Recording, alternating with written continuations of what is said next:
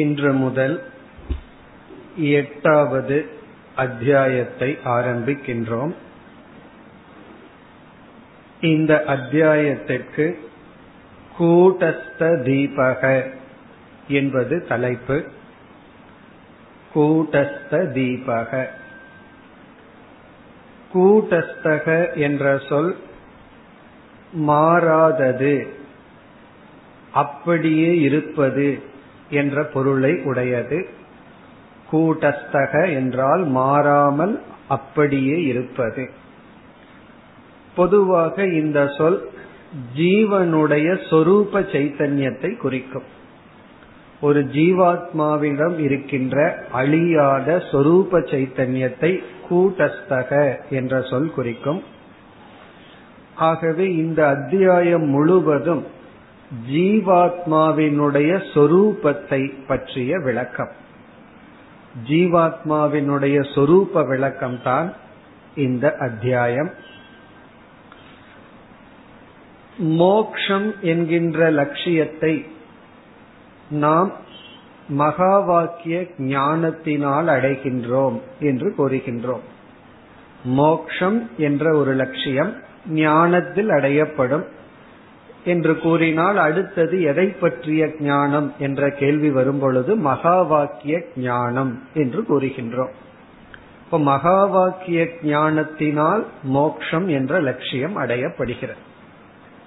இந்த மகா வாக்கியத்திற்குள் சென்றால் 3 பதங்கள் இருப்பதை நாம் பார்க்கின்றோம். அது அகம் பிரம்மாஸ்மி அல்லது தத்துவமசி என்ற வாக்கியத்தை எடுத்துக்கொண்டால் தது துவம் அசி என்ற 3 பதங்கள். இந்த 3 பதங்களை கொண்ட மகா வாக்கியத்தை நாம் பல படிகளில் தான் புரிந்து கொள்ள போகின்றோம். முதல் படி என்ன சொல்வார்கள், எந்த ஒரு வாக்கியத்தை எடுத்துக்கொண்டாலும் அந்த வாக்கியத்திலிருந்து ஞானம் வர வேண்டும் என்றால் அதுல ஃபர்ஸ்ட் ஸ்டேஜ் பதார்த்த ஞானம். பதார்த்த ஞானம்ங்கிறது ஃபர்ஸ்ட் ஸ்டேஜ். பதார்த்த ஞானம் என்றால் 3 சொற்கள் ஒரு வாக்கியத்தில் இருந்தால் வாக்கிய ஞானம் வர வேண்டும் என்றால் ஒவ்வொரு சொல்லினுடைய அர்த்தம் தெளிவாக தெரிந்திருக்க வேண்டும். பத அர்த்த ஞானம். பதார்த்தம்னா அந்த வாக்கியத்தில் இருக்கின்ற அனைத்து சொற்களினுடைய ஞானம்.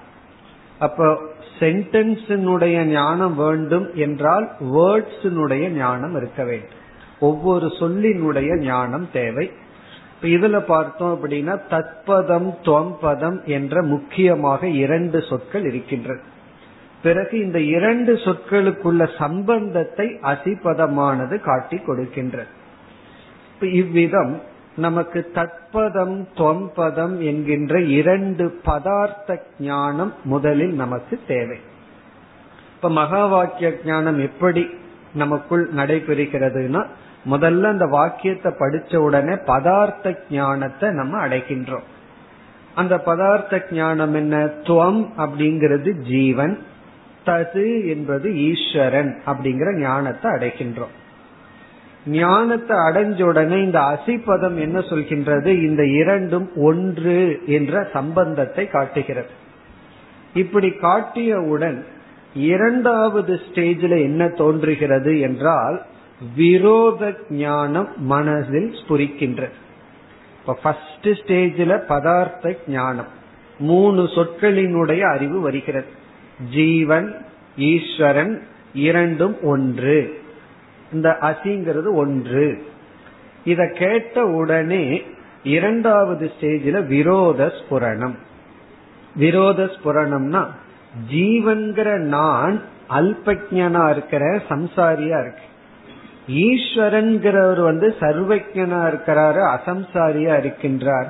இப்படி விருத்தமான தர்மத்தை உடையவர்கள் எப்படி ஒன்றாக முடியும் என்ற விரோத ஞானம் ஏற்படுகிறது. அதற்கு பிறகுதான் பதார்த்த சோதனம் தேவைப்படுகிறது. தேர்டு ஸ்டேஜில் என்ன பண்றோம், பதார்த்த சோதனம். சோதனம் என்றால் விசாரம். இனி தொம்பதம் அல்லது ஜீவன் என்ற ஒரு சொல்லை எடுத்துட்டு கொஞ்சம் விசாரம் பண்றோம். பிறகு ஈஸ்வரன்கிற சொல்லை எடுத்துட்டு அங்கேயும் நம்ம விசாரம் பண்றோம். அந்த விசாரத்துக்கு பேரு சோதனம். சோதனம்னா அலசி ஆராய்ச்சி செய்தல். அப்படி விசாரம் பண்ண உடனே நமக்கு என்ன கிடைக்கின்றது? ஜீவன்கிற சொல்லுக்குள்ள இரண்டு அர்த்தங்களும் ஈஸ்வரன்கிற சொல்லுக்குள்ள இரண்டு அர்த்தங்களும் நமக்கு கிடைக்கும். இப்ப ஜீவனுக்குள்ள ரெண்டு அர்த்தம் இருக்கு, ஈஸ்வரன்கிற சொல்லுக்குள்ள இரண்டு அர்த்தம். அதுல ஒரு அர்த்தத்தை எடுத்துக்கொண்டால் தான் விரோதம் வருதுன்னு சொல்லி நம்ம அந்த சோதனத்துக்கு பிறகு என்ன செய்கின்றோம்? இந்த ஐக்கியப்படுத்தும் போது எந்த அம்சத்தை எடுத்துட்டா விரோதம் வருதோ அந்த அம்சத்தை தியாகம் செய்து பார்க்கின்றோம். அது தியாகம் பண்ண முடியுமாங்கிறது ஒரு கேள்வி. முடியும்னு தெரிஞ்ச உடனே தியாகம் செய்கின்றோம். பிறகு சாமானிய அம்சத்தை எடுத்துக்கொண்டால் விரோதம் இல்லை, ஐக்கியம் சம்பவிக்கும் அப்படிங்கிற ஞானம் நமக்கு கிடைக்கின்றது. இங்க மகா வாக்கியம் நமக்கு இறுதியில் சரியான அர்த்தத்தை கொடுக்க வேண்டும் என்றால் நம்ம அந்த சோதனை செய்தாக வேண்டும். சோதனம் பண்ணி ஆகணும், புட போட்டு ஆகணும். எதை? தொம்பதம் தத்பதம், இந்த இரண்டையும் நம்ம தூய்மைப்படுத்தி ஆக வேண்டும், விசாரித்து ஒரு முடிவுக்கு வர வேண்டும். அதுல சாஸ்திரத்துல என்ன சொல்வார்கள்? தத்பதத்தை குறித்து அதிக சிரமப்பட வேண்டிய அவசியம் கிடையாது. தத்பதத்துல நமக்கு விபரீத பாவனைகளோ ப்ரீ கன்க்ளூஷனோ அதிகமாக இல்லை, இருக்கின்றது ஆனால் அதிகமாக இல்லை. அதிக விசாரம் நம்ம தொம்பதத்துலதான் செய்ய வேண்டியது உள்ளது. தொம்பதத்துலதான் நமக்கு அதிக விசாரம் செய்ய வேண்டும். சம்பிரதாயத்துல கூறுவார்கள், சந்நியாசமே எதற்கு அப்படின்னு சொன்னா இந்த தொம்பதத்தை புரிஞ்சுக்கிறதுக்கு தானா. இந்த தொம்பதத்தை புரிஞ்சுக்கிறதுக்கு தான் அனைத்து சாதனைகளும். தொம்பதத்தை பிரிச்சு அந்த அம்சத்தை தெளிவாக பார்ப்பதற்காகத்தான் நம்முடைய அனைத்து சாதனைகளும். ஆகவே இந்த அத்தியாயத்தில் வித்யாரண்யர் என்ன செய்கின்றார்? முழு அத்தியாயமே துவம்பத பிரதானமான விசாரத்தை செய்கின்றார். இப்ப இதற்கு முன்னாடி தொம்பதமும் செய்தார், தத்பதமும் செய்தார். ஆனா இந்த அத்தியாயம் முழுவதுமே மகா வாக்கியத்தில் இருக்கின்ற அந்த ஜீவனை விசாரித்தல் அல்லது தொம்பத சோதனம். இப்ப தொம்பத சோதனம்னா என்ன அர்த்தம்? அகம் விசார, நான்கிற சொல்லுக்கான விசாரத்தை தான் இந்த முழு அத்தியாயத்திலேயே செய்ய போற. ஆகவே இந்த எட்டாவது அத்தியாயம் முழுவதும் நாம் ஜீவ விசாரத்திலேயே இருக்க போறோம். ஈஸ்வர விசாரமும் வரும், பிரம்ம விசாரமும் வரும். அந்த பிரம்ம விசாரமும் அந்த ஜீவ விசாரத்தோடு சேர்ந்துதான் வர இருக்கின்றது. அதனால இந்த அத்தியாயத்துல நம்மையே நம்ம விசாரம் பண்ண போறோம். இந்த அத்தியாயத்துக்கு யார் சப்ஜெக்ட் மேட்டர்னா நம்ம தான் சப்ஜெக்ட் மேட்டர். நம்மையே எடுத்துக்கொண்டு விசாரம் செய்ய போகின்றார். இந்த ஜீவன் அப்படிங்கிற தத்துவத்தை பல விதமாக விசாரம் சாஸ்திரத்துல செய்யப்படும். அந்த விதத்துக்கு பிரக்ரியா என்று பெயர் அல்லது வாதம் என்று சொல்வார்கள். இந்த இடத்துல வாதம்னா மெத்தட். ஒரு ஆங்கிள் ஒருவர் விசாரம் செய்வார், இனியொரு பிரக்ரியால இனியொருவர் விசாரம் செய்வார். அப்படி பார்க்கையில் இந்த ஜீவாத்ம தத்துவத்தை விசாரம் பண்ணி ஜீவாத்ம சொரூபத்தை நிலைநாட்டுகின்ற விதத்துல இரண்டு முக்கியமான வாதங்கள் இருக்கின்றது. ஒன்று ஆபாசவாதம், இனி ஒன்று அவச்சேதவாதம் என்று இரண்டு வாதங்கள். ஆபாசவாதம், பிறகு அவச்சேதவாதம். இந்த ஆபாசவாதத்துக்குள்ளேயே பிரதிபிம்பவாதம் அடங்குகிறது. உண்மையிலேயே மூன்றாக பேசுவார்கள், பிரதிபிம்பவாதம், ஆபாசவாதம், அவச்சேதவாதம்னு சொல்லி. ஆனா பிராக்டிக்கல் பர்பஸுக்கு நம்ம என்ன பண்ணிடுறோம்? பிரதிபிம்பவாதமும் ஆபாசவாதத்தை ஒன்னாக்கிறோம். அவச்சேதவாதம் ஆபாசவாதம்னு ரெண்டு வாதமா பிரிச்சு இங்க வித்யாரண்யர் என்ன செய்ய போகின்றார்? ஆபாசவாத பிரக்ரியையை எடுத்துக்கொள்ள போறார். பிரதிபிம்பவாதம் அல்லது ஆபாசவாதம் அந்த மெத்தடை எடுத்துட்டு ஜீவனை விசாரம் செய்ய போகின்றார். இவர் அவச்சேதவாதத்தை எடுத்துக்கொள்வதில்லை. அத பாமதிக்காரர் தான் எடுத்துக்கொள்றார் அவச்சேதவாதத்தை. இங்க வித்யாரண்யர் ஆபாசவாதம் பிரதிபிம்பவாதத்தோட கலந்து அதை எடுத்துக்கொண்டு அதன் அடிப்படையில் ஜீவஸ்வரூபத்தை நிர்ணயம் செய்ய போகின்றார். இப்ப இந்த பகுதியில நம்ம என்ன பண்ண போறோம், ஆபாசவாதப்படி மகா வாக்கியத்துக்கு ஜீவனுடைய வாச்சியார்த்தம் என்ன, ஜீவனுடைய லட்சியார்த்தம் என்ன, இதன் அடிப்படையில நம்ம எப்படிப்பட்ட லட்சணைய சொல்ல போறோம், எந்த ஜெகல் லட்சணையா, அஜகல் லட்சணையா, பாகத்யாக லட்சணையா, இதெல்லாம் இனிமேல் செய்ய போற. அதுல முதலில் என்ன செய்ய போற, ஜீவனுடைய வாச்சியார்த்தத்தை அறிமுகப்படுத்தி ஜீவனுக்குள் இரண்டு சைத்தன்யம் இருக்கின்றதுங்கிறத முதலில் அறிமுகப்படுத்த போற. நமக்குள்ள ரெண்டு சைத்தன்யம் இருக்கு, ஒன்று சிதாபாசன் ஒரு சைத்தன்யம், இனி ஒன்று கூட்டஸ்த சைத்தன்யம் என்று இரண்டு சைத்தன்யம் நமக்குள் இருப்பதாக அறிமுகப்படுத்தி, பிறகு என்ன செய்ய போகின்றார், நாம அறியாமையில சிதாபாசனையே நாம நினைச்சிட்டு இருக்கோம். இவர் என்ன செய்ய போறார், சிதாபாசன் ஜீவனுடைய உண்மையான சொரூபம் அல்ல, கூட்டஸ்த சைத்தன்யம் தான் உண்மையான சொரூபம்னு சொல்லி கூட்டஸ்த சைத்தன்யத்தையும் சிதாபாச சைத்தன்யத்தையும் நமக்கு பிரித்து காட்ட போறார்.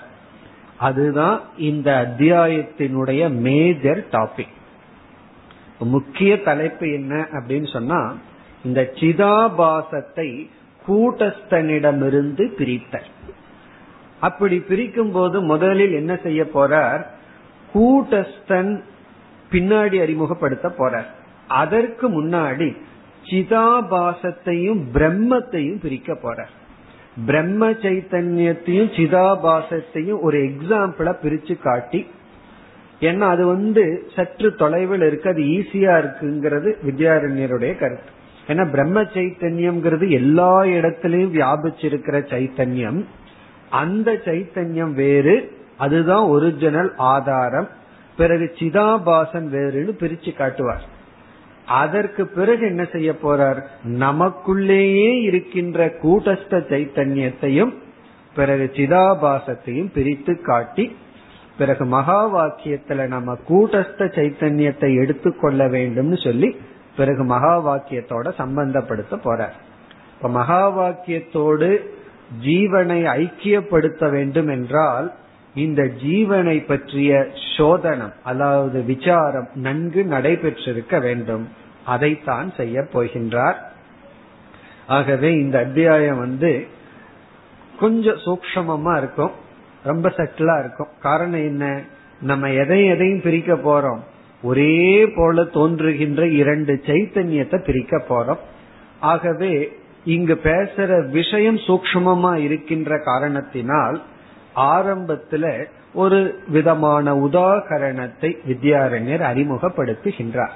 ஒரு எக்ஸாம்பிள் அறிமுகப்படுத்தி இரண்டு சைத்தன்யத்தை அறிமுகப்படுத்தி, பிறகு முதலில் என்ன செய்ய போறார், பிரம்ம சைத்தன்யம் சிதாபாச சைத்தன்யம் வேறுனு பிரித்து காட்டி, அதற்கு பிறகு பிரம்ம சைத்தன்யம் கூட்டஸ்த சைத்தன்யத்தை பிரித்து காட்ட போறார். இப்ப இங்க நம்ம 4 விதமான சைத்தன்யத்தை பார்க்கலாம். முதல் பிரம்ம சைத்தன்யம், அது அதிஷ்டான சைத்தன்யம். அதிஷ்டானம் எதற்கு, இந்த ஜெகத்துக்கே ஆதாரமா இருக்கிற சைத்தன்யம் பிரம்ம சைத்தன்யம். பிறகு இதே பிரம்ம சைத்தன்யம் மாயையில் பிரதிபிம்பிக்கும் பொழுது ஈஸ்வர சைத்தன்யம், அதுவும் ஒரு பொய்யான சைத்தன்யம். அப்ப முதல் அனைத்துக்கும் அதிஷ்டானமான பிரம்ம சைத்தன்யம், அது மாயையில் பிரதிபிம்பிக்கும் பொழுது அந்த சைத்தன்யம் ஈஸ்வர சைத்தன்யம். மூன்றாவது கூட்டஸ்த சைத்தன்யம், அது வெஷ்டிக்கு ஆதாரமாக இருக்கின்ற சைத்தன்யம், நம்முடைய சரீரத்துக்கு அதிஷ்டானமாக இருக்கின்ற முக்கிய சைத்தன்யம். பிறகு சூக்ஷ்ம சரீரத்தில் பிரதிபிம்பிக்கின்ற சிதாபாச சைத்தன்யம். இப்ப சிதாபாச சைத்தன்யம்ங்கிறது நம்முடைய சூக்ஷ்ம சரீரத்தில் பிரதிபிம்பிக்கின்ற சைத்தன்யம். இந்த மாயில பிரதிபிம்பிக்கின்ற சைத்தன்யத்தை ஈஸ்வர சைத்தன்யம்னு சொல்கின்றார். சிதாபாசத்தை ஜீவன் என்றே இவர் இங்கு அழைக்கின்றார். ஆகவே ஜீவன்கிற சொல்லுக்குள்ள போனோம் அப்படின்னா கூட்டஸ்த சைத்தன்யமும் இருக்கு, சிதாபாச சைத்தன்யமும் இருக்கின்றது, பிறகு சூக்ம சரீரம் எல்லாம் இருக்கு. இப்படித்தான் ஆரம்பம் ஆகின்றது. முதல் 3 ஸ்லோகங்களில் இந்த சைத்தன்யம் இரண்டை அறிமுகப்படுத்துகின்றார். அதாவது கூட்டஸ்த சைத்தன்யத்தையும் சிதாபாச சைத்தன்யத்தையும் அறிமுகப்படுத்துகின்றார். அப்படி அறிமுகப்படுத்தும் பொழுது இவருக்கென்று யுனிக் தனிப்பட்ட ஒரு எக்ஸாம்பிளையும் அறிமுகப்படுத்துகின்றார். ஒரு உதாகரணம் ஒன்றை அறிமுகப்படுத்தி அதன் மூலமாக முதல் 3 ஸ்லோகங்களில் 2 சைத்தன்யத்தை அறிமுகப்படுத்துகிறார். ஒன்று கூட்டஸ்த சைத்தன்யம், இனி ஒன்று சிதாபாச சைத்தன்யம். இந்த கூட்டஸ்த சைத்தன்யம்னா தொம்பதம் அல்லது ஜீவனுடைய உண்மையான சொரூபம், சிதாபாச சைத்தன்யம்னா ஜீவனுடைய பொய்யான சொரூபம் அல்லது பிரதிபிம்ப சொரூபம். இந்த இரண்டுக்கும் வேறுபாடு தெரியாததனால நம்ம என்ன நினைச்சிட்டு இருக்கோம், சிதாபாசனையே நம்மன்னு நினைச்சிட்டு இருக்கோம். அப்படி நினைக்க கூடாதுங்கிறதுக்காக இந்த 2 சைத்தன்யத்தையும் அறிமுகப்படுத்த போகின்றார். நாம் இனி முதல் ஸ்லோகத்திற்கு செல்லலாம்.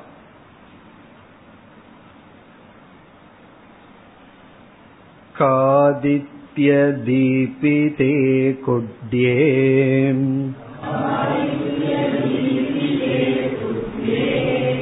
தர்பணாதித்ய தீப்திவத்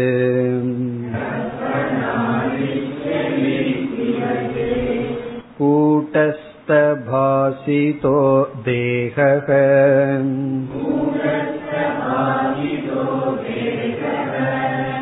தீஸ்த ஜீவேன பாஸ்யதே.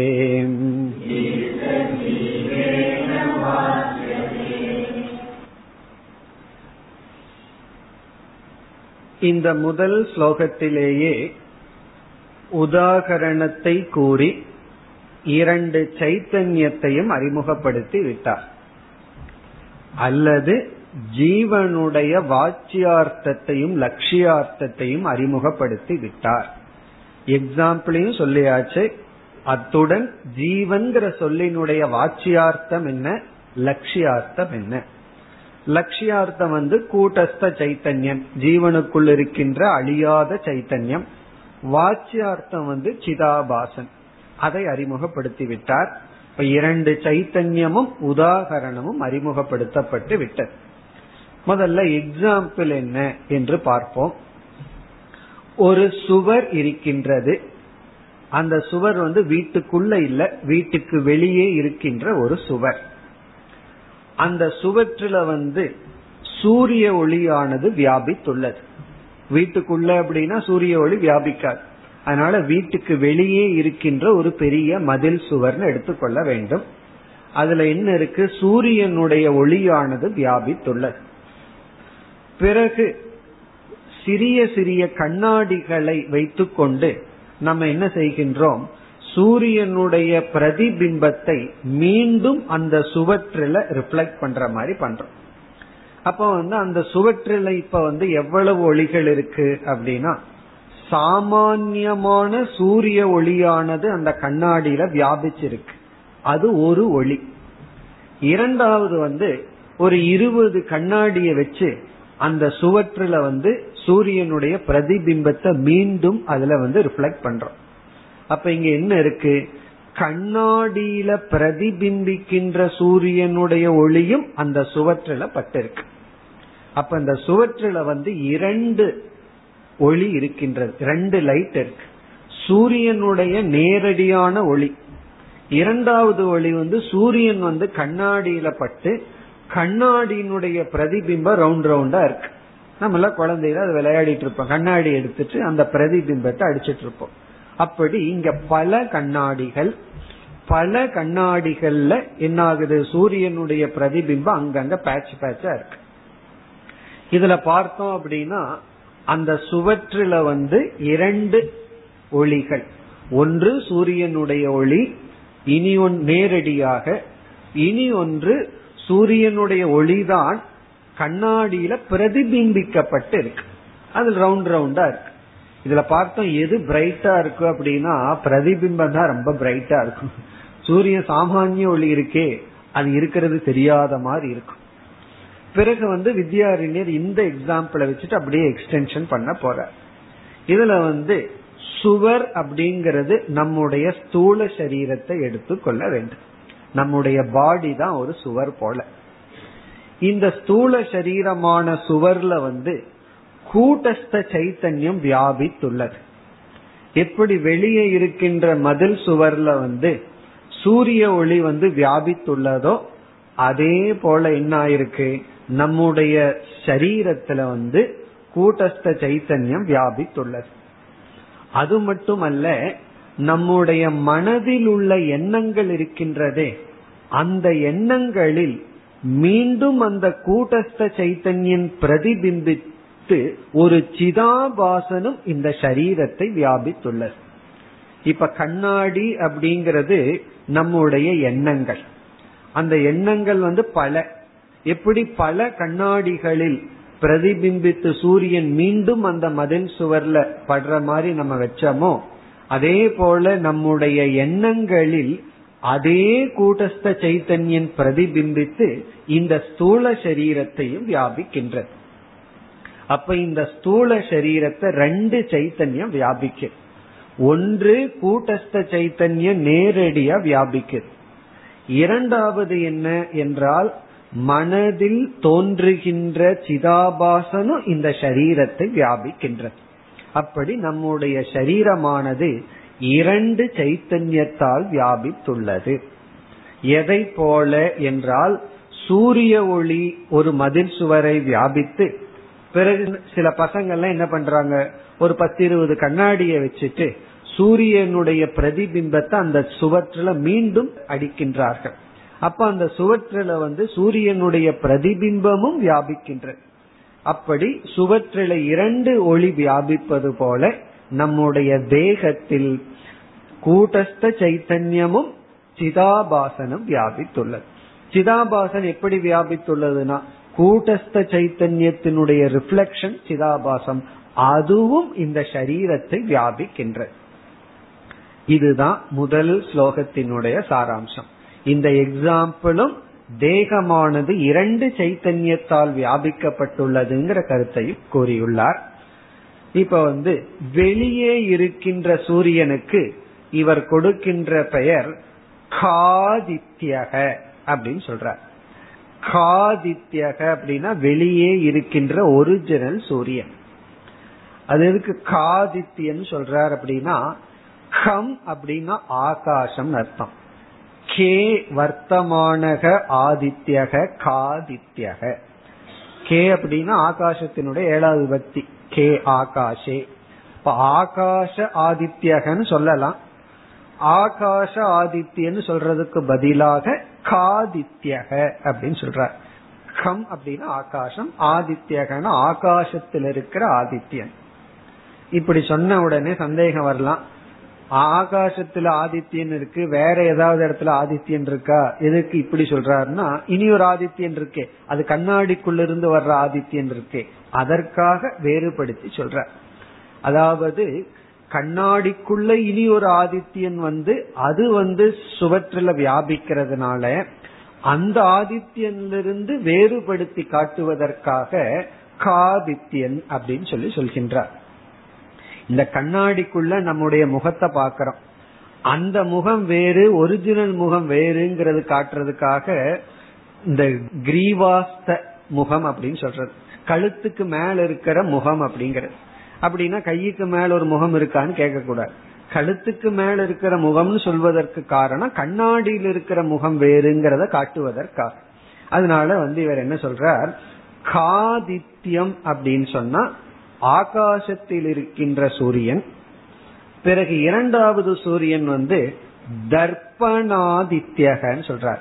தர்ப்பணம்னா கண்ணாடி, தர்ப்பண ஆதித்யகன கண்ணாடியில் பிரதிபிம்பிக்கின்ற சூரியன். இப்ப இங்க இரண்டு சூரியன் அறிமுகப்படுத்துகின்றார். காதித்யன் ஒரு சூரியன், தர்ப்பணாதித்யன் ஒரு சூரியன். இந்த இரண்டுமே ஒரு சுவற்றில் வியாபித்துள்ளது போல. இனி முதல் வரிக்கு சென்றால், காதித்ய தீபிதே குட்யே.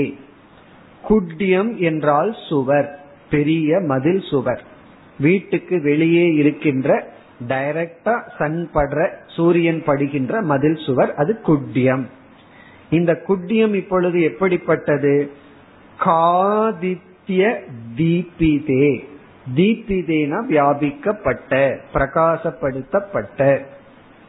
காதித்யக அப்படின்னா கம்னா ஆகாசம், ஆதித்யனா சூரியன். காதித்ய தீபிதேனா ஆகாசத்தில் இருக்கின்ற சூரியனால் வியாபிக்கப்பட்ட குட்டியே மதில் சுவரில், ஆகாசத்தில் இருக்கின்ற சூரியனால் பிரகாசப்படுத்தப்பட்ட குட்டியே மதில் சுவரில் இனியொரு சூரியனும் அந்த மதில் சுவரை இப்பொழுது பிரகாசப்படுத்தி கொண்டிருக்கின்றது. அது என்னவா? தர்ப்பண ஆதித்ய தீப்திவது. தர்ப்பணம்னா கண்ணாடி, ஆதித்யகன கண்ணாடியில் இருக்கின்ற சூரியன். தர்ப்பண ஆதித்ய தீப்திவது, அதனாலும் பிரகாசப்படுத்தப்பட்ட மதில் சுவர் இருப்பது போல. இப்ப தீப்திவதுனா போல. இப்ப முதல் வரியில எக்ஸாம்பிள சொல்லிட்டார். அப்போ ஒரு மதில் சுவர், நேரடியாக ஆகாசத்தில் இருக்கின்ற சூரியன் வியாபிக்கிறது. பிறகு சில பசங்கள்லாம் என்ன பண்ணி கொண்டிருக்கின்றார்கள், எல்லாம் அவரவர்கள் ஒரு கண்ணாடிய வச்சு சூரியனோ அதுல பிரதிபிம்பிக்க வச்சு அந்த லைட்டை எடுத்து அந்த சுவற்றில் இப்பொழுது போக்கஸ் பண்ணி இருக்கின்றார்கள். இப்ப இந்த இப்பொழுது சுவர் எப்படி இருக்கு? ரெண்டு பிரகாசத்துடன் இருக்கு. சூரியனுடைய பிரகாசம், சூரியன் கண்ணாடியில் பிரதிபிம்பித்து அதனுடைய பிரகாசம் இருப்பது போல. தீப்தி வதுன்னு எக்ஸாம்பிள். அதை போல இரண்டாவது வரியில் கூட்டஸ்த பாசிதக தேகக. கூட்டஸ்தனால் பிரகாசப்படுத்தப்பட்ட இந்த தேகமானது, நம்முடைய ஸ்தூல சூக்ஷ்ம சரீரமானது, இந்த கூட்டஸ்த சைத்தன்யம் வந்து ஸ்தூல சரீரத்தையும் பிரகாசப்படுத்தி உள்ளது, சூக்ஷ்ம சரீரத்தையும் பிரகாசப்படுத்தி உள்ளது. இப்ப கூட்டஸ்த பாசிதக தேகக, கூட்டஸ்தனால் பிரகாசப்படுத்தப்பட்ட இந்த தேகமானது. இப்ப இதுல இருந்து என்ன நம்ம முதல்ல புரிஞ்சுக்கணும்? நம்முடைய சரீரமானது ஒரு சைத்தன்யத்தினால் பிரகாசப்படுத்தப்பட்டு கொண்டிருக்கின்றது. அந்த சைத்தன்யம் வந்து கூட்டஸ்த சைத்தன்யம். கூட்டஸ்தன்னா மாறாத நித்தியமான ஒரு சைத்தன்யம். அதனால் இந்த தேகமானது பிரகாசப்படுத்தப்பட்டு கொண்டுள்ளது. அத்துடன் வேறொரு சைத்தன்யமும் இந்த தேகத்தை விளக்கி கொண்டிருக்கின்றது, பிரகாசப்படுத்தி கொண்டிருக்கின்றது. அது என்ன சைத்தன்யம்? தீஷ்ட ஜீவேன பாஸ்யதே. பாஸ்யதேன மீண்டும் தேக பாஸ்யதே, தேகமானது விளங்கி கொண்டிருக்கின்றது இனியொரு சைத்தன்யத்தின் மூலம். அந்த சைத்தன்யம் என்ன? சுருக்கமா இத கூறினா தீஷ்ட ஜீவேன இஸ் ஈக்வல் டு சிதாபாசேன. அந்த சிதாபாசன்கிற பொருள் எப்படி வருது? தீஷ்ட என்றால் சூக்ஷ்ம சரீரத்தில் இருக்கின்ற, தி அப்படின்னா இந்த இடத்துல சூக்ஷ்ம சரீரம், ஸ்த என்றால் அதில் பிரதிபிம்பிக்கின்ற, ஜீவேன. இங்க வித்யாரண்யர் வந்து சிதாபாசனையே ஜீவன் என்று அழைக்கின்றார். ஜீவேன இஸ் ஈக்வல் டு சிதாபாசத்தின் மூலம். இப்ப தீஷ்ட ஜீவேன என்றால் சூக்ஷ்ம சரீரத்தில் பிரதிபிம்பிக்கின்ற சிதாபாசத்தின் மூலம் தேகமும் விளங்கி கொண்டு இருக்கின்றது. இப்ப தேகமும் விளங்கி கொண்டுள்ளது இந்த சிதாபாசத்தின் மூலம். எப்படி மதில் சுவரானது இரண்டு ஒளியினால் விளங்கி கொண்டிருக்கின்றதோ, அதே போல நம்முடைய தேகம் இரண்டு சைத்தன்யத்தினால் விளங்கி கொண்டிருக்கின்றது. கூட்டஸ்த சைத்தன்யத்தினாலும் சிதாபாசத்தினாலும் விளங்கி கொண்டிருக்கின்றது. இந்த முதல் ஸ்லோகம் புரியணும் அப்படின்னா ஏற்கனவே நமக்கு சில கன்க்ளூஷன்ல தெரிஞ்சிருக்கணும். அதனாலதான் எடுத்த உடனே இதை ஆரம்பிச்சோன்னு வச்சுக்கோமே, ஒன்னும் புரியாது. அந்த சுவற்றில எவ்வளவு பிரகாசம் இருந்தாலும் நம்ம மனதுல ஒரு பிரகாசமும் இருக்காது. காரணம் என்ன? நம்ம ஏற்கனவே என்ன புரிஞ்சிருக்கணும், ஜீவன் அப்படிங்கிற சொல்லுக்கு நான் நான் அப்படிங்கிற சொல்லுக்குள்ள ஏதோ ஒரு அறிவு விளங்கி கொண்டிருக்கின்றதுங்கிறதுல சந்தேகம் கிடையாது. இப்ப நான் நான் சொல்றோம், அது ஜடம் அல்லங்கிறது நமக்கு தெரியுது. இந்த நான்கிறதுடன் இந்த சரீரமும் விளங்கி கொண்டு இருக்கு. இந்த நான்கிற சொல்லினுடைய உண்மையான பொருள் அழியாத அறிவு சொரூபம். இத நம்ம ஏற்கனவே அக்செப்ட் பண்ணிக்கணும். அப்பொழுதுதான் அந்த அக்செப்டன்ஸோட தான் இந்த அத்தியாயமே ஆரம்பமாகும். நான்கிற சொல்லுக்குள்ள அழியாத ஒரு சைத்தன்யம் இருக்கு. அந்த சைத்தன்யம் மட்டும் இந்த உடலை விளக்கவில்லை, அத்துடன் அந்த சைத்தன்யமானது மனதுல பிரதிபிம்பிக்கின்ற, அந்த மனதுல பிரதிபிம்பிக்கின்ற சைத்தன்யம் இருக்கே, அத சிதாபாசன்னு சொல்றோம். அதுவும் இந்த உடலை விளக்கி கொண்டு இருக்கின்றது, அதுவும் இந்த உடலை பிரகாசித்து கொண்டு இருக்கின்றது. ஒரு கால் அது பிரகாசிக்கவில்லை, சிதாபாசன் உடலை வியாபிக்கவில்லைன்னா என்ன ஆகும்? யோசிச்சு பார்த்தா என்ன பதில் சொல்லணும்? இந்த உடல் டெட் பாடி ஆயிடும். இந்த சிதாபாசன் இந்த உடலை பிரகாசிக்கவில்லை என்றால் இந்த உடல் ஒரு மரக்கட்டைய போல கிடக்கும். ஆனா கூடஸ்த சைத்தன்யம் இருக்கேன்னா அது எல்லா இடத்திலையும் தான் இருக்கு. ஆகவே இனிமேல் சொல்ல போற இந்த ரெண்டு சைத்தன்யத்தினுடைய யூட்டிலிட்டி என்ன, எந்த சைத்தன்யம் எந்த வேலைய பண்ணிட்டு இருக்கு? பூர்வபக்ஷி சொல்ல போறான், எதுக்கு ரெண்டு வச்சுட்டு ஒன்ன வச்சுக்கலாமே, இந்த ஒன்னே எல்லாத்தையும் வேலை முடிச்சுட்டுமேனா முடியாதுன்னு சொல்ல போற. சிதாபாசனுடைய ரோல் என்ன, இந்த சிதாபாசனை பற்றிய சூக்ஷ்ம விஷயங்கள் எல்லாம் இதுல நமக்கு தெளிவாக போகும். சிதாபாசனுடைய கிருத்தியம் என்ன, கூட்டஸ்தனுடைய ரோல் என்ன, இதெல்லாம் இனிமேல் சொல்ல போற. அப்படியெல்லாம் சொல்லி இந்த இரண்டையும் வேறுபடுத்தி கடைசியில நான் கூட்டஸ்தன்னு புரிந்து கொள்ள வேண்டும்ங்கிறது தான் முடிவுரையா சொல்ல போகின்றார். இப்ப இங்க நம்முடைய தேகமானது தீஸ்த ஜீவேன, புத்தியில் இருக்கின்ற சிதாபாச சைத்தன்யத்தினால் பாஸ்யத்தை விளங்கி கொண்டிருக்கின்றது. அதற்கு முன்னாடியே கூட்டஸ்த பாசிதக, கூட்டஸ்த சைத்தன்யத்தினாலும் அது விளங்கி கொண்டு இருக்கின்றது என்று முதல் ஸ்லோகத்தில் உதாகரணத்தையும் ஜீவ சைத்தன்யம் இரண்டாக, ஜீவனிடம் இருக்கின்ற சைத்தன்யம் கூட்டஸ்த சைத்தன்யம் சிதாபாசன் இரண்டையும் அறிமுகப்படுத்தி விட்டார். நம்ம ஏற்கனவே சொன்னது போல டெக்னிக்கலா சொல்லணும் அப்படின்னா ஜீவனுடைய வாச்சியார்த்தமும் லட்சியார்த்தமும் அறிமுகப்படுத்தப்பட்டு விட்டது.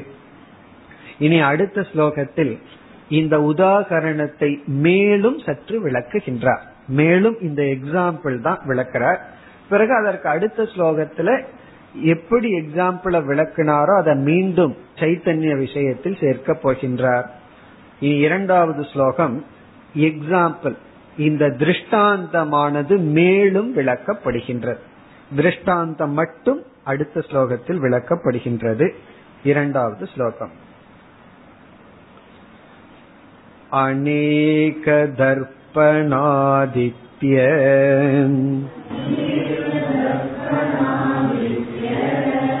தீப்தீனாம் பகு சந்திஷோ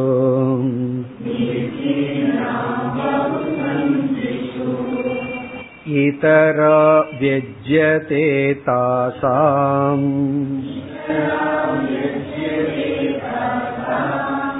அபாவேபி பிரகாஷதே.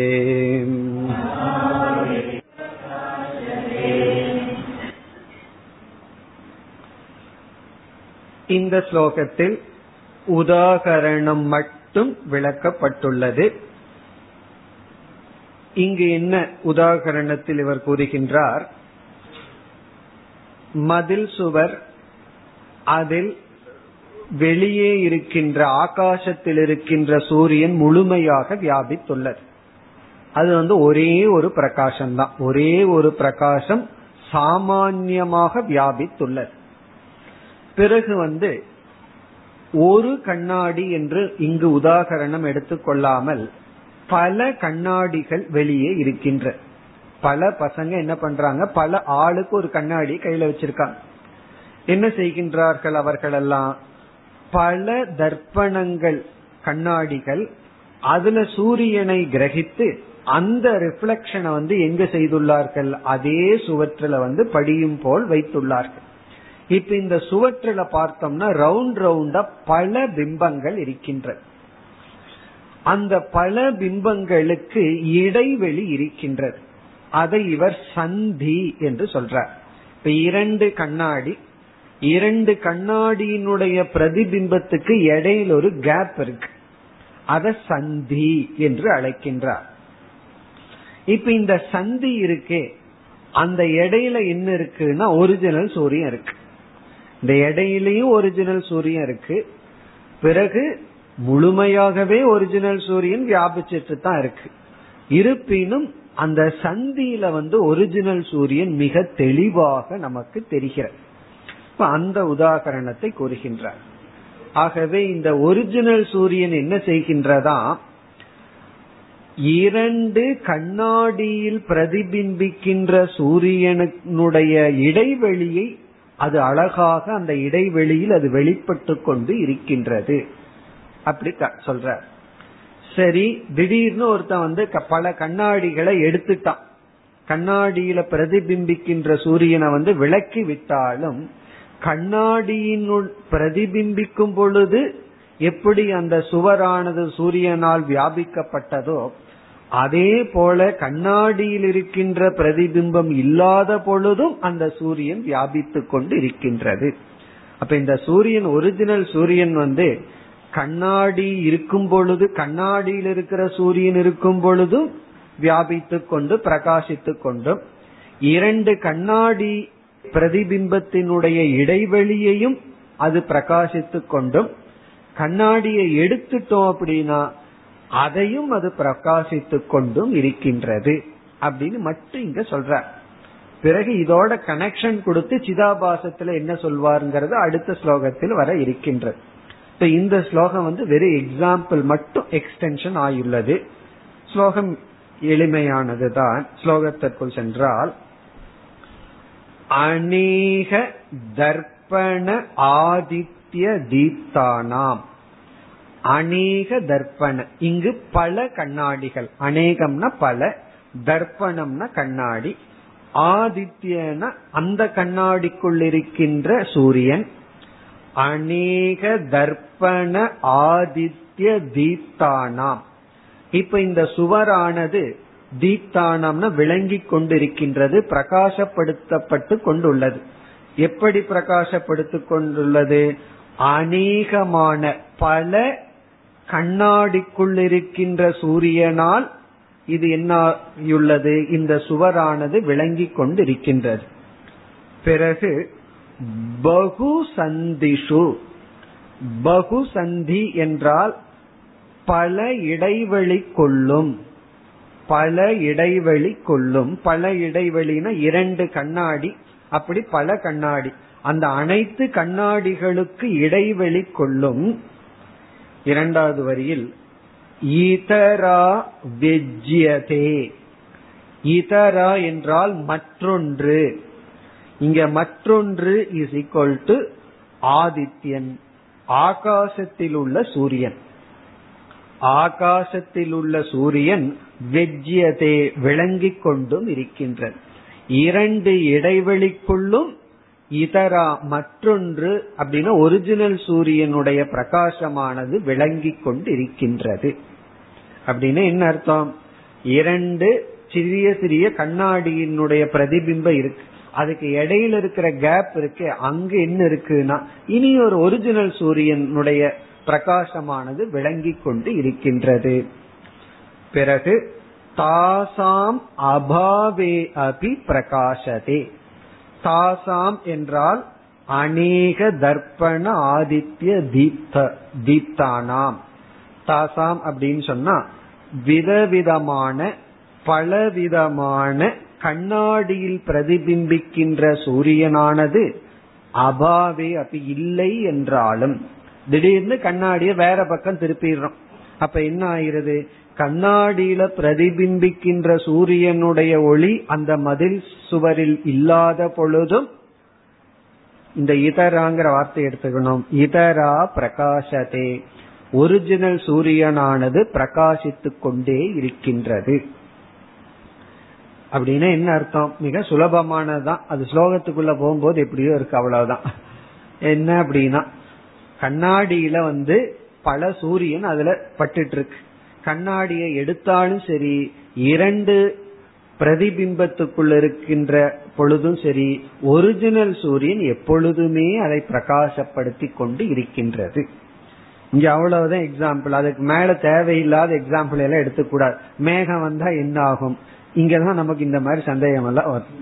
அப்படியெல்லாம் எடுத்துக்கொள்ளாமல் இங்க இவர் என்ன சொல்ல வர்றார், விவக்ஷா என்ன அப்படிங்கறதா ரொம்ப முக்கியம். இங்க விவக்ஷை என்ன அப்படின்னா, நமக்குள்ள ரெண்டு சைத்தன்யம் இருக்கு. துவா சுபர்ணா அப்படிங்கறது போல, எப்படி ரெண்டு போக்தா இருக்கிறது போல உபனிஷத் அறிமுகப்படுத்தியதோ, அதே போல ரெண்டு பிரகாச சொரூபம் நமக்குள்ள இருக்கு. ஒன்று சிதாபாசன், இனி ஒன்னு கூட்டஸ்தன். இந்த சிதாபாசன் தான் மோர் பிரைட்டா தெரியுதான், அதனால நம்ம தான் அவன் நினைச்சிட்டு இருக்கோம். கூட்டஸ்தன் சாமான்யமா இருக்கான், அவனை நம்மளும் புரிஞ்சுக்கணும். அதுதான் சாராம்சம். அதற்கு இப்படி ஒரு எக்ஸாம்பிள் அவர் அறிமுகப்படுத்தி உள்ளார். இனி அடுத்த ஸ்லோகத்துல என்ன செய்ய போறார், இந்த எக்ஸ்டென்ஷன் பண்ணாரே இதனுடைய விளக்கத்தை கொடுக்க போறார். எதற்காக பகு சந்தின்னு அறிமுகப்படுத்தினார்? இரண்டு சூரிய பிரதிபிம்பம், கண்ணாடியில் இருக்கிற சூரிய பிம்பனுக்கு இடையிலையும், பிறகு கண்ணாடியில் இருக்கிற சூரிய பிரதிபிம்பம் இல்லை என்றாலும் ஒரிஜினல் சூரியன் விளங்கி கொண்டிருக்கின்றதுன்னு சொன்னாரே, அதை எந்த இடத்துல எக்ஸ்டென்ஷன் செய்கின்றார், அதை அடுத்த ஸ்லோகத்தில் கூற போகின்றார். இப்ப இந்த எக்ஸாம்பிளை இவர் நீட்டினார் அல்லவா, அத தாஷ்டாந்தத்தில் சிதாபாசன் கூட்டஸ்தன் விஷயத்தில் சேர்த்து அடுத்த ஸ்லோகத்தில் காட்டுகின்றார். மூன்றாவது ஸ்லோகம், சிதாபாச விசிஷ்டானாம்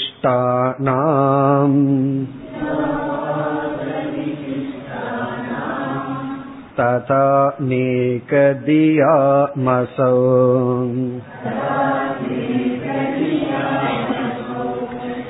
சந்திம் தியாமபாவம் ச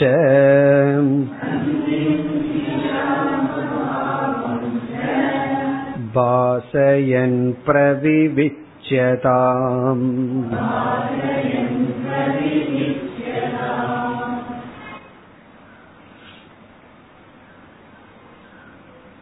இங்கு என்ன கருத்தை கூறுகின்றார் என்றால், முதல்ல அந்த கருத்தை பார்த்துட்டு பிறகு நாம் ஸ்லோகத்திற்குள் வரலாம். நான் நான் என்று நாம் சொல்லிக் கொண்டிருக்கின்றோம். இந்த நான்கிற சொல்லுக்குள்ள ஒரு சைத்தன்யமானது நமக்கு ஸ்புரிக்கின்றது, உணர்வு சொரூபமான ஒரு அறிவு நமக்கு ஸ்புரிக்கின்றது. அந்த அறிவைத்தான் இரண்டு என்று அறிமுகப்படுத்தினார்.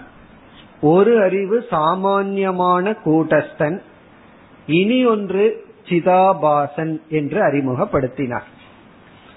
இந்த சாமான்யமான கூட்டஸ்தன் ஸ்தூல சரீரம் சூக்ஷ்ம சரீரம் அனைத்தையும் பொதுவாக வியாபித்து கொண்டு இருக்கின்ற, அது நித்தியமானது அழியாத சைத்தன்யம்.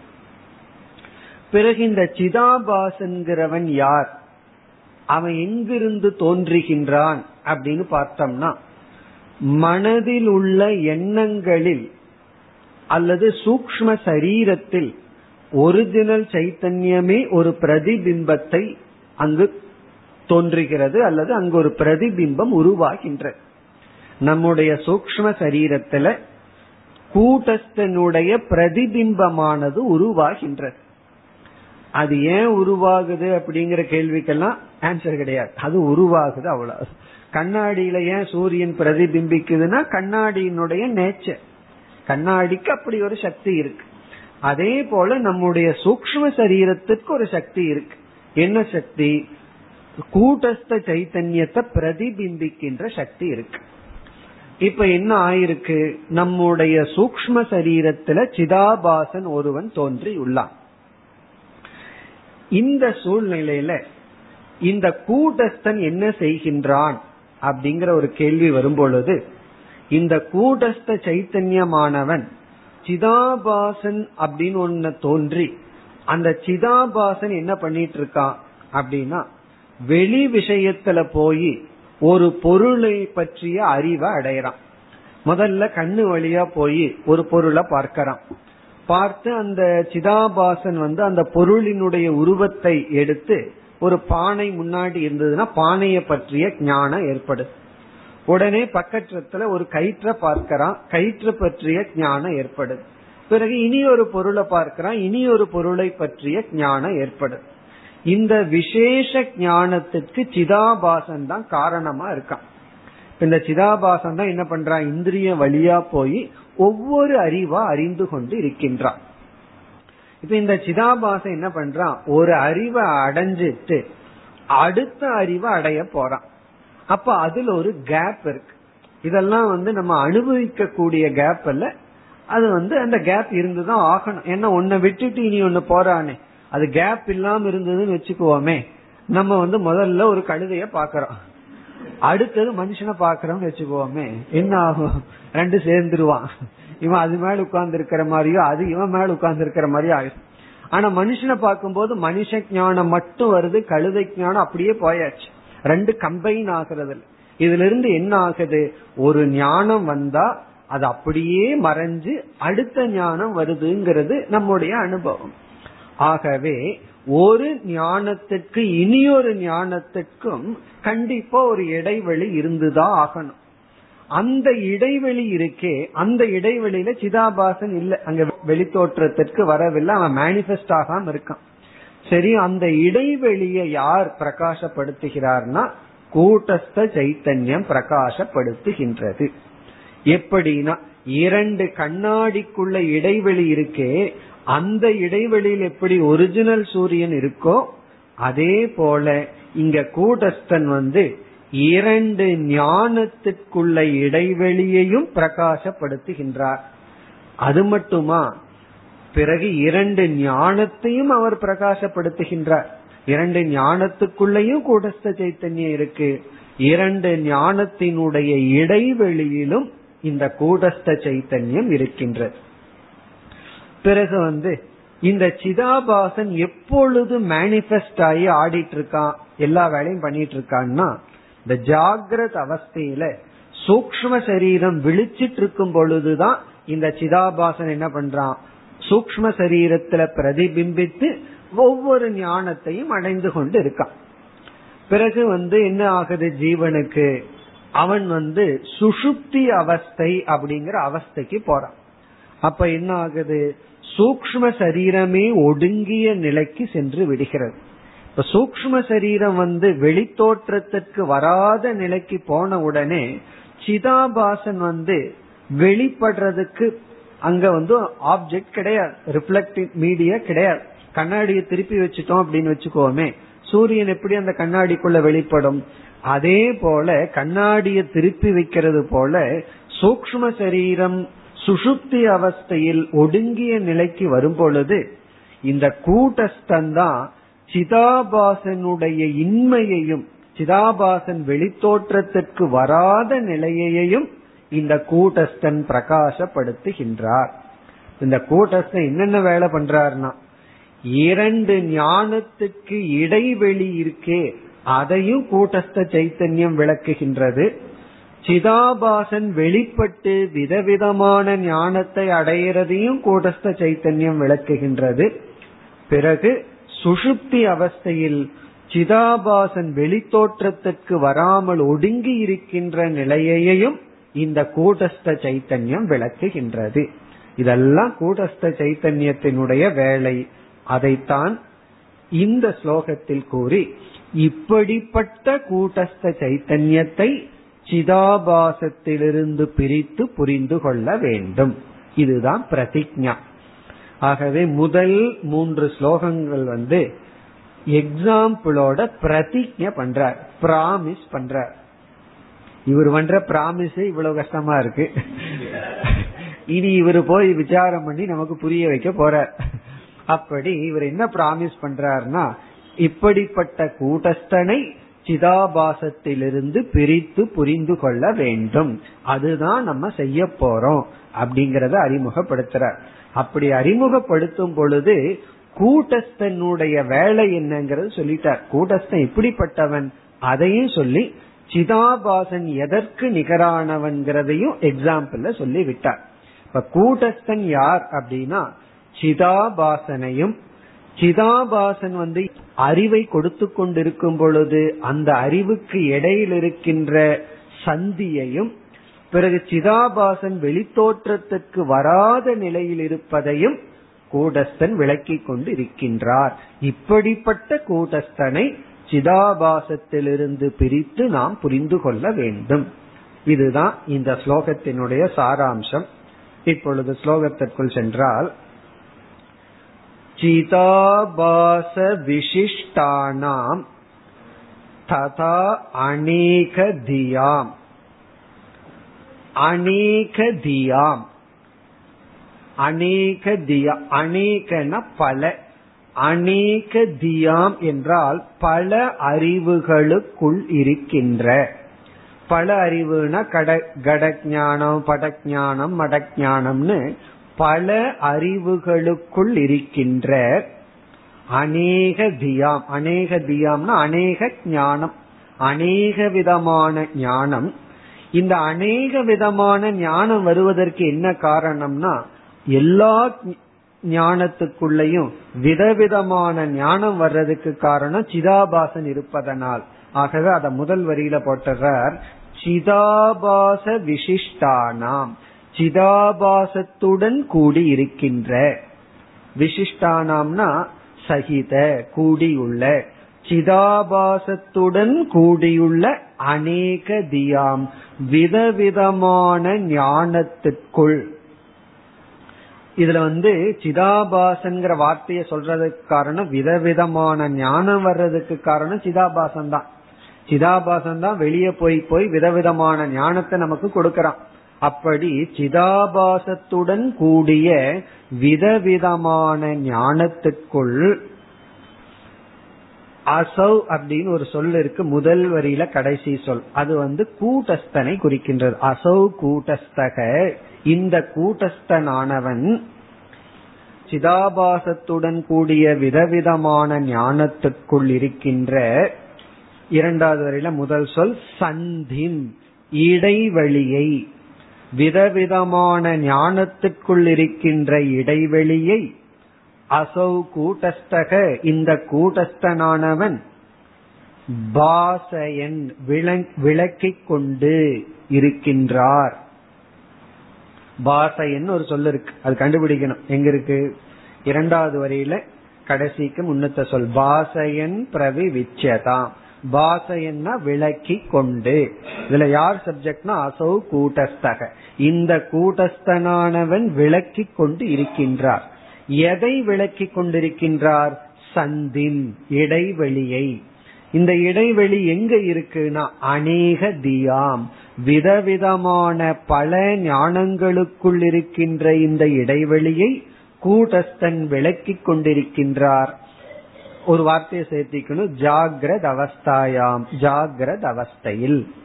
ஜாகிரத அவஸ்தையில பலவிதமான ஞானத்தை நம்ம அடைஞ்சிட்டு இருக்கும் பொழுது ஒவ்வொரு ஞானத்திற்கு இடையில் இருக்கின்ற கேப்ப யார் பண்ணிட்டு இருக்கா?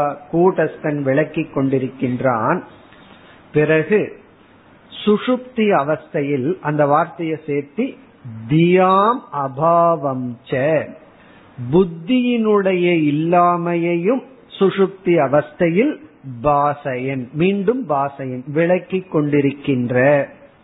தியாம் அபாவம்னா விதவிதமான ஞானத்தினுடைய இல்லாமையை, அறிவினுடைய அபாவம் இல்லாமையையும் பாசையன் விளக்கி கொண்டிருக்கின்ற கூட்டஸ்தன். பிரவிவிச்யதாம் முமுக்ஷுபிகி, அஸ்மாபிகி, முமுக்ஷுக்களான நம்மால் சிதாபாசனிடமிருந்து இப்படிப்பட்ட கூட்டஸ்தன் பிரவிவிச்யதாம், பிரவிவிச்யதானா பிரித்து புரிந்து கொள்ளப்படட்டும். ரொம்ப சுருக்கமா இந்த ஸ்லோகத்தை எழுதியிருக்க.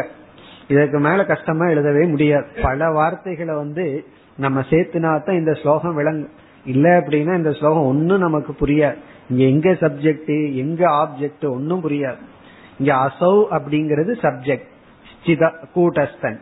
இந்த கூட்டஸ்தன் சந்தியை விளக்கி கொண்டு புத்தியினுடைய இல்லாமையையும் விளக்கி கொண்டு இருக்கின்றார். இப்போ பாசையன் விளக்கி கொண்டு இருக்கார். அந்த பாசையனுக்கு ஆப்ஜெக்ட் ரெண்டு, சந்தி தியாம் அபாவம், அதாவது இடைவெளியையும் பிறகு புத்தியினுடைய இல்லாமையையும் அவர் விளக்கி கொண்டிருக்கின்றார். அப்படி விளங்கி கொண்டிருக்கின்ற கூட்டஸ்தனை பிரவிவிச்சேதாம், அந்த கூட்டஸ்தன் பிரிந்து புரிந்து கொள்ளப்படட்டும். பேசிவாய்ஸ்ல சொல்றார் பிரவிவிச்சேதாம், அந்த கூட்டஸ்தன் புரிந்து கொள்ளப்படட்டும், பிரிந்து புரிந்து கொள்ளப்படட்டும். எதனிடமிருந்துங்கிறத சேர்த்திக்கணும், சிதாபாசத்திடமிருந்து. யாரால் புரிந்து கொள்ளப்பட வேண்டும்? நம்மால், முமுட்சுக்களான நம்மால் சிதாபாசனிடமிருந்து இப்படிப்பட்ட கூடஸ்தன் பிரித்து புரிந்து கொள்ளப்படட்டும்.